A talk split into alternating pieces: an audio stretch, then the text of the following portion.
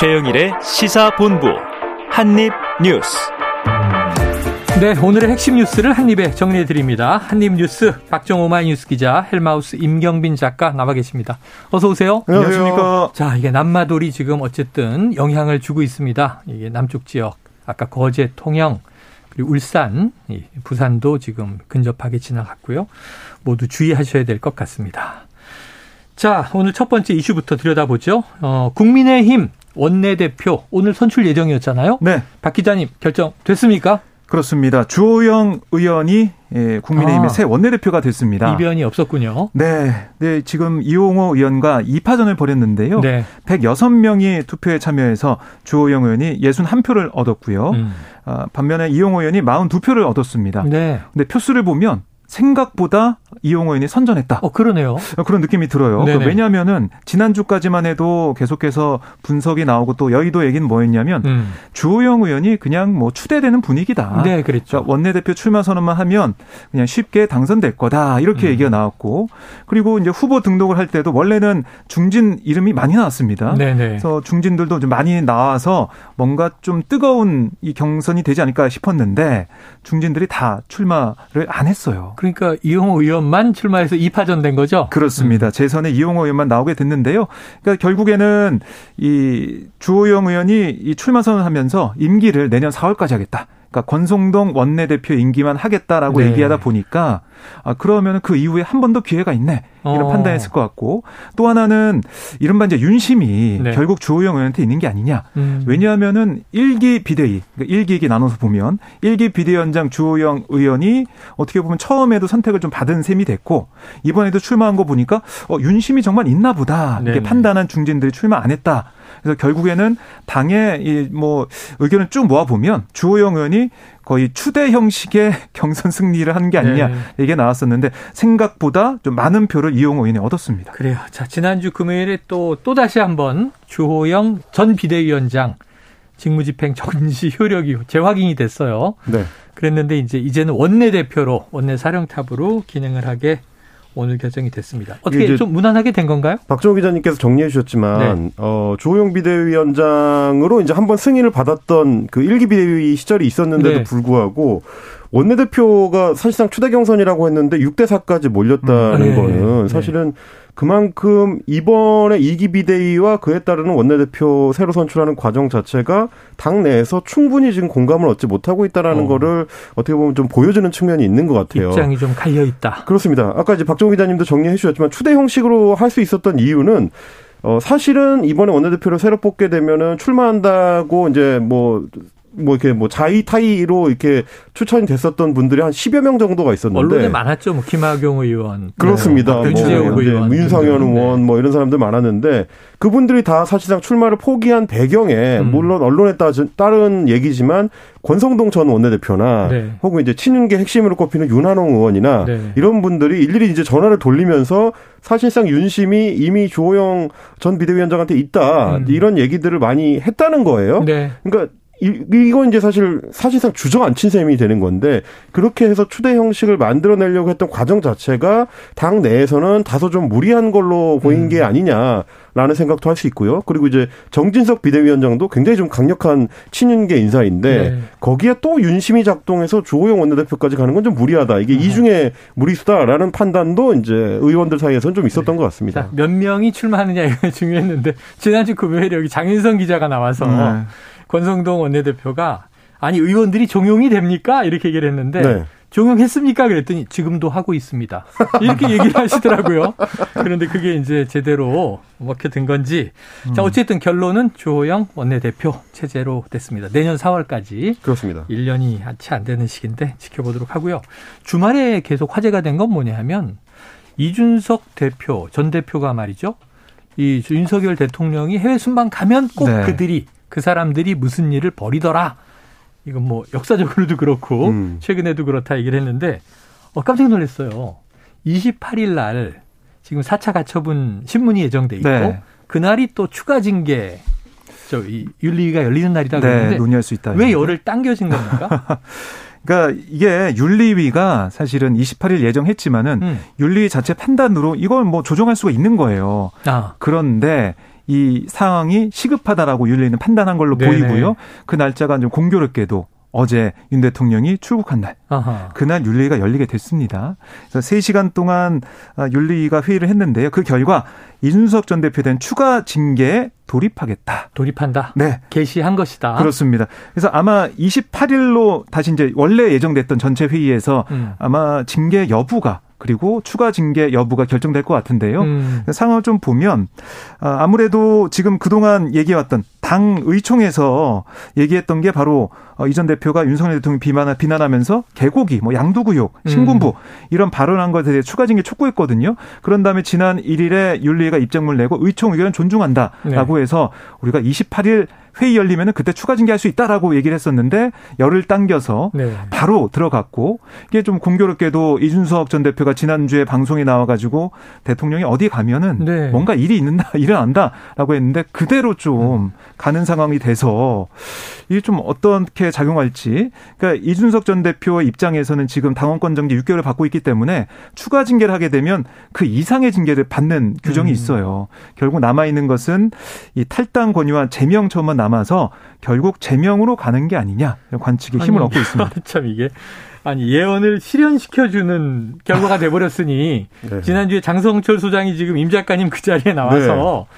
아니 이거 그 이준석 대표가 방법을 알려주는 셈이다. 음. 그렇죠. 몰랐는데 아, 나를 제명시키는 시나리오도 있다는 걸 음. 오히려 지금 컨설팅한 셈이 됐다 이렇게 얘기를 했는데 장성철 소장 그때 가보네요. 이준석 대표가 실수한 거 아니냐 이제 이런 식으로까지 얘기를 네. 했었죠. 자, 임 작가님 하나만 얘기해 주세요. 네. 자, 결론은 뭐가 나옵니까? 징계.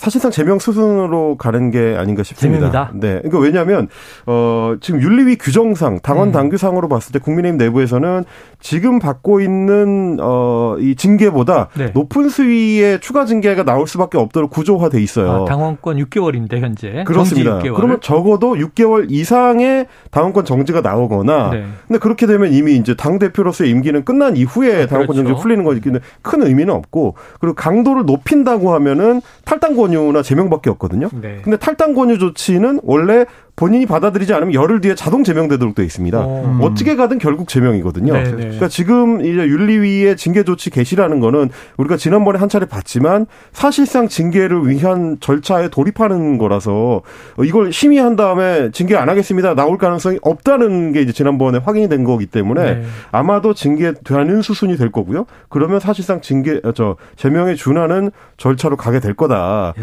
물론 지금 당 내에서는 뭐 여러 이제 주요 지도부급 인사들이 나와서 이거는 당 지도부의 의지와 관계 없고 네. 다른 의도가 개입된 게 아니다. 이거는 윤리위에서 알아서 판단한 것이다라고 얘기는 합니다. 김, 김종혁 비대위원 같은 경우도 오늘 음. 아침에 라디오 방송에서 윤리위는 out of control 상태다. 네. 네. 그러니까 통제되는 조직이 아니다. 이렇게 이렇게 얘기를 했었고 음. 정진석 비대위원장도 윤리위가 자체 판단하는 거지 지도부가 한 톨도 개입하지 않는다. 이렇게 네. 얘기를 했는데 글쎄 그거를 지금 이제 믿을 수 있는 우리 뉴스 시청자분들이 얼마나 되실지 모르겠어요. 이게 논리학에서도 귀납 추론이라는 게 있지 않습니까? 네네. 여러 사례가 쌓이면 그걸 통해서 이제 결론이 모아지게 돼 있는데 음. 지난번 윤리위의 결정 과정에서도 어 소위 말하는 윤심이나 혹은 당 내부의 어떤 움직임이 어느 정도 영향을 미친 정황들이 있었는데 음. 이번에도 마찬가지로 경찰 수사를 17일에 이준석 대표가 소환 조사를 받자마자 그 다음 날 급하게 윤리위가 이 소집이 돼서 네. 징계 절차 개시가 돌입이 됐기 때문에 여러 과정으로 봤을 때는 사실은 이준석 대표가 징계 절차를 피하기는 좀 어려워 보입니다. 근데 징계가 내려지더라도 네. 뭐 28일이던 그 뭐 전후던 그러면 이제 이준석 전 대표가 또 가만히 있을 리는 없고 또 가처분하는가도 있고 네. 지금 보니까 유엔 인권 규범을 이양희 윤리위원장에게 바친다. 이건 무슨 의미예요? 그러니까 이게 이제 표현의 자유에 대한 얘기를 한 거예요. 네. 그러니까 양도 구육 표현 썼다고 징계 절차 개시한다는 건데 음. 유엔 음. 인권 규범 제 19조를 보면 모든 사람은 의견과 표현의 자유를 가질 권리가 있다. 그 내용을 쭉 적어놨습니다. 아, 그리고 이양희 위원장이 유엔에서 일을 계속 해왔기 때문에 음. 이거 좀 봐라. 그 규범을 봐라라고 위원장을 좀 겨냥한 셈이 됐고 그리고 이제 아까 윤리는 이거 어떤 결과 나올지 모른다 회의해봐야 된다 이런 얘기를 했는데 오늘 오전에 네. 국회에서 또 사진 한 장이 찍혔습니다. 어. 정진석 비대위원장 휴대전화가 예. 또 의총장이 찍혔어요. 아하. 어떤 내용이 있었냐면 정 비대위원장이 국민의힘 윤리위원인 유상범 의원과 아, 예. 톡을 그 주고받았어요. 네. 그정 비대위원장이 중징계 중 해당 행위 경고해야죠라는 그런 메시지에 유상범 의원이 성상납 부분 기소가 되면 함께 올려 제명해야죠. 네. 라고 답을 했습니다. 아, 네. 결국 이렇게 되면은 예. 글쎄요, 이제 경찰 수사 결과 어떻게 나올지 모르겠지만 네. 제명까지 염두에 두고 어, 음. 어 이렇게 윤리가 좀 움직여 가는 게 아니냐. 그리고 윤리 자체 판단이 아니라 그 뒤에는 정진석 비대위가 있는 게 아니냐. 네. 이렇게 연결고리가 지금 만들어지고 있는 겁니다. 거기다 또 경찰이 기소 의견을 낼 거라는 네. 전제도 지금 네. 들어있네요. 그렇습니다. 그러니까 이제 여러 가지 연결해서 보셔야 되는 거죠. 유, 상범 비대위, 아, 저 윤리위원 같은 네, 경우는 네. 지난번 징계 절차 때도 한 번 논란이 된 적이 있습니다. 음, 마이크 논란이. 켜져 있어서 네. 그렇습니다. 네. 켜져 있는 상태에서 이거는 뭐 거짓말한 거 아니냐라고 사실상 이제 확신을 가지고 발언했던 네. 게 논란이 됐었는데 의원하고 이제 그렇습니다. 이야기가 노출이 됐죠. 그 유상범 위원이 이번에도 이제 정진석 비대위원장하고 얘기하는 대목이 나오는 거고 제가 아까도 음. 말씀드렸다시피 17일에 경찰이 소환 조사를 했고요. 네네. 18일에 징계 개시를 했는데 유상범 위원의 말에 따르면 부분 기소가 되더라도 그걸 추가로 얹어서 제명 조치로 들어가야 된다라는 네. 사실상의 시나리오가 나와 있는 거 아니냐라는 생각을 할 수밖에 없는 거고 음. 그러면 경찰 소환 조사라는 거는 어 절차의 거의 마지막 부분이기 때문에 네. 그러면 이제 송치를 기소 의견으로 했을 때 윤리가 그걸 어떻게 네. 이제 활용을 할지 이런 부분들을 좀 같이 보시면 될 것 같습니다. 아니 정진석 지금 이 비대위원장 스마트폰 이렇게 세로로 펼치고 접는 폴더인데 네. 이 완전히 펼쳐가지고 찍혔어요. 그러니까요. 야 이게 관리가 안 되네요. 아 근데 권성동 전 원내대표도 네. 그 펼치고 접는 폰이었는데 아. 절반만 폈는데도 그때 알겠습니다. 찍혔거든요. 네, 조심하셔야 됩니다. 자 지금 어떻게 이제 윤리기가 흘러갈지는 보도록 하고요. 뭐 가로 세로 폴더는 다르지만 내용은 다 노출이 됐습니다. 자, 윤석열 대통령이 어제 이제 대통령 내외가 출국을 했습니다. 3개국 순방인데 첫 번째는 영국의 조문외교죠. 자, 그럼 현장에 도착해서 지금 조문외교는 시작이 됐습니까? 그렇습니다. 그러니까 현지 시간으로 그러니까 어제 이제 오후죠. 런던 북쪽 스탠스 테드 공항에 도착해 가지고 곧바로 어, 리셉션 장으로 향했습니다. 네네. 그러니까 찰스 3세 이제 국왕 주최 열린 리셉션에 참석을 해서 음. 거기에 함께 참석한 어, 해외 이제 정상들과 함께 얘기를 나누고 좀 환담하는 그런 모습도 있었는데요. 네. 특히 이 영국 왕실 가족을 찰스 3세가 일일이 윤 대통령 부부한테 소개를 했습니다. 음. 그래서 뭐 커밀라 왕비와 윌리엄 왕세자, 케이트 미들턴 왕세자비가 윤 대통령 부부와 인사를 나눴고요. 특히 왕세자비는 한국을 가본 적이 없기 때문에 음. 초대해 준다면 한번 가고 싶다라는 아. 의사를 피력을 했고 네네. 찰스 3세 국왕도 오래전에 그러니까 92년도에 한국을 방문했기에 다시 한번 갈 수 있는 기회가 허락되길 바란다 이렇게 얘기를 했더니 윤 대통령은 음. 언제든 환영한다. 이렇게 화답을 했다고 전해지고 있습니다. 네. 그리고 뭐 이 바이든 대통령도 만나서 반갑게 안부를 묻고 곧 유엔에서 다시 만날 것을 기약을 하기도 했고요. 아, 리즈 트러스 영국 총리도 만났고 뭐 샤를 미셸 EU 상임 의장 등 또 마크롱 프랑스 대통령 등 만나서 환담을 나눴습니다. 네, 자 지금 이제 조문 외교는 세 가지 일정이었어요. 하나는 이제 찰스 3세 네. 예, 새로운 국왕이 주최한 리셉션에 이제 여러 나라 국가의 대표들과. 정상들과 참여하는 거. 두 번째는 조문. 뭐 우린 일반적으로 장례식 가면 또 조문하지 않습니까? 네. 그리고 영결식 참석 네. 이렇게 돼 있는데 지금 조문을 윤석열 대통령이 하지 못했다. 뭐 이런 네. 보도들이 나오는데 맞습니까? 맞습니다. 오늘 이제 나왔었던 보도 내용을 보면 원래는 오늘 그 어, 참전 기념비에 헌화하는 행사하고 그리고 네. 이제 여왕 그 사망한 관에 이제 조문하는 행사를 네, 웨스트민스터 사원에 그렇습니다. 예, 두 가지를 다 이제 하겠다라는 계획이 있었는데 좀 직전에 지금 영국 정부 측에서 지금 런던 시내가 교통 통제 상황이기 때문에 차량 이동이 좀 어렵다라는 이제 안내가 나와서 음. 그에 따라서 이제 어쩔 수 없이 조문하고 이제 헌화 행사는 취소했다라고 기자들한테 이제 공지를 했습니다. 네네. 근데 이제 이 부분에 대해서 좀 의문이 좀 드는 거는 뭐냐면 음. 보면 사실은 이런 부분은 미리 좀 조율을 했어야 되거든요. 네. 영국 정부 측은 대통령의 행사라는 게 그냥 무슨 뭐 단체 관광 가가지고 그날 일정이 좀 꼬여서 하루 취소합니다 이렇게 할 수 있는 아, 게 아니라 예, 예.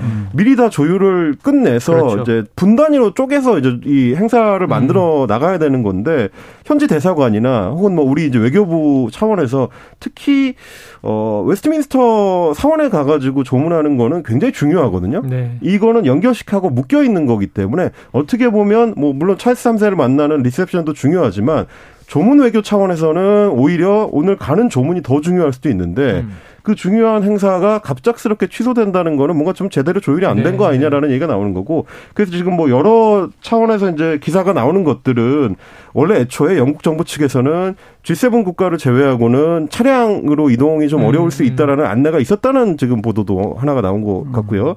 그, 뭐, 그, 이제 이게 사실인지는 조금 확인이 필요하겠습니다만, 그거는 별개로 뭐 마크롱 대통령이라든지, 프랑스의 마크롱 대통령이라든지, 뭐, 캐나다의 트뤼도 대, 네, 네. 총리라든지, 이런 다른 정상들은 대부분 도보로 웨스트민스터에 들어가는 장면들이 다 사진이 찍혀서 보도가 되고 아, 있어요. 아, 근데 이제 왜 유독 한국 대통령만 그러면 저렇게 일반적인 조문 절차를 거치지 않고 그냥 취소를 해버렸느냐. 네. 이러면 영국 입장에서 봤을 때는 음. 왜 한국만 이러느냐라는 생각을 할 수밖에 없는 거거든요. 뭐 나루이토 일왕이나 이런 그 주요 정상들은 참석한 사람들 다 조문을 했는데 아, 일왕도 조문을 했고 그렇습니다. 한국 대통령만 안 하면 그림이 좀 이상하지 않습니까? 네. 그러니까 이런 부분에 대해서 좀 섬세하고 명확한 아. 어떤 그 준비가 덜 돼 있었던 거 아니냐라는 비판을 할 수밖에 없는 대목인 거죠. 예, 요거 저희 2부에서 이 일석이조가 오늘 준비돼 있는 날인데 음. 예, 김준일 대표가 예, 팩트 체크를 좀 해 주시겠다고 하니까 이때 귀 기울여 보도록 하고요. 다른 여러 나라 정상들은 뭐 근데 트뤼도 캐나다 총리나 이제 이번 또 세 번째 국가로 만나겠습니다만 네. 마크롱 프랑스 대통령은 좀 젊은 지도자들이고 음. 바이든 대통령은 고령이잖아요. 네. 우리는 비슷하고 하겠다. 또 이렇게 음. 신청을 했다는 거고. 그래서 지금 어디가 차량으로 조문이 허락된 나라들인지 네. 또 어느 정상들은 또 걸어서 조문을 했는지 어 보니까 데이빗 베컴이 13시간 기다려서 네. 조문을 했더라고요. 줄 줄이 했더라고요. 길긴 길어요. 네. 자, 한번 이게 팩트가 어떻게 된 건지 확인해 보도록 하는데. 아, 근데 이제 참석한 정상들은 줄을 서서 기다려서 가는 건 아니고요. 네네네. 그러니까 이제 별도의 통로를 통해서 들어갈 수 있습니다. 웨스트민스터까지 네. 도착하면 그렇습니다. 바로 국가 정상들은 네. 일반 시민들하고는 좀 다른 통로가 있다. 알겠습니다. 자, 그런데 지금 조문 외교 외에 지금 두 번째가 뉴욕 유엔 총회 아니겠습니까? 근데 이게 계속 혼선이 있는 게 우리 정부 쪽에서는 한일 정상회담이 약 30분 시간으로 혼쾌히 결정됐다. 이렇게 발표한 바가 있는데 네. 일본이 지금 이걸 아직도 확인 안 해주고 있는 것 같아요. 그러니까 이제 일본 언론의 보도가 계속 좀 나오고 있어요. 그러니까 어떤 내용이냐면 한국 정부가 개최한다고 발표한 정상회담 일본 측이 신중한 자세를 굽히잖아 실현이 불투명하다. 네. 이런 얘기를 하고 있고 또 일본 정부 내에서는 사실 무근이다라는 반발이 나오고 있다. 음. 이런 보도도 마이니치 신문이 좀 하고 있습니다. 그리고 뭐 산케이 신문이나 이런 곳에서도 만약에 한일 정상간 접촉이 실현되더라도 좀 서서 얘기하는 정도. 음. 그러니까 우리가 뭐 정상회담이라고 하면 앉아가지고 좀 양측의 대표들이 나와서 네네네. 대화를 하거나 아니면 아, 이 정상들만 따로 이제 대화를 하는 앉아서 하는 모습을 많이 그리는데 서서 잠깐 얘기 나누는 정도. standing meeting. 그 정도가 될 수 있다. 이런 얘기를 일본 뭐 언론에서 하고 있어요. 회담이라기보다는 그냥 약식 인사. 네, 뭐 약식 음. 인사, 약식 회담 뭐 이 정도로 네네. 가는 게 아니냐 이런 게 일본 내의 좀 분위기라고 볼 수가 있겠습니다. 음. 어, 이게 한일 간에 좀 많이 온도차가 있네요. 자, 네. 어떻게 되는지는 내일 이후 유엔 총회 기조연설 이후니까 음. 한미 정상회담은 예정돼 있는 것 같고 한일 정상회담이 어떤 방식으로 이루어지는지 보도록 하겠습니다. 자, 네. 지금 영국에서 이게 여왕 서거 외에 손흥민 선수 소식이 있어요. 주말에 혹시 경기 보셨나요? 못 봤어요. 저는 봤습니다. 아. 유료잖아요. 어. 공기 공기가. 어 그럼요. 네. 아, 아, 유료로 보시는군요. 네, 그럼요, 그럼요. 케이블 채널이. 네. 음. 어, 뭐 돈을 내야 될 때는 확실히 되니까요. 그러니까 토트넘이 이번에 이제 그 레스터 시티하고 이제 프리미어리그 정기 8라운드 홈 경기가 있었는데 예, 네. 교체 투입이 됐습니다. 그러니까 최근에 뭐 골을 기록하지 못한 경기가 좀 많았었기 때문에 후반에 투입됐다면서요? 후반에 투입이 됐는데 어떻게 투입, 세 골을 넣어요? 교체 투입이 됐는데도 불구하고 14분만. 어, 후반 28분부터 14분 동안 연속 세 골을 터뜨려서 14분 동안 세 골? 그렇습니다. 그러니까 네. 뭐 토트넘 입장에서는 3대 2로 아슬아슬하게 쫓기고 있었는데 승리의 쐐기를 박는 헤트트릭을 어, 손흥민 선수가 기록한 셈이고요. 네. 그래서 이제 이제 축구 좋아하시는 분들은 잘 아시는 용어 중에 폼은 일시적이지만 클래스는 영원하다라는 아. 말이 있습니다. 그러니까 잠깐 컨디션이 안 좋더라도 결국 이제 본 실력으로 돌아올 수밖에 없다라는 건데 네. 이번 기회를 통해서 이제 손흥민 선수가 지난해에 이제 득점왕의 위용을 다시 음. 한번 확인시킨 셈이 됐습니다. 야, 이건 정말 또 기쁜 소식이 네. 들어왔습니다. 그동안 어 이번 시즌에 너무 좀 조용하다 했는데 음. 14분 만에 3골. 이거는 뭐 EPL 역사를 통통 털어서 네. 7차례 정도밖에 없는 진기록이라고 하네요. 자, 오늘 태풍 소식 전해드리느라고 한입뉴스가 여기까지입니다. 자, 박정호 기자, 임경미 작가 수고하셨습니다. 고맙습니다. 고맙습니다. 아, 청취자 9592님 디저트송이 또 짠하게 하네요. 디저트송으로 고 박정훈님의 오늘 같은 밤이면 신청합니다. 또 이 안타까운 소식이 있었죠. 이 박정훈 가수 이 고인의 명복을 빌면서 노래 듣고 저는 입으로 돌아옵니다.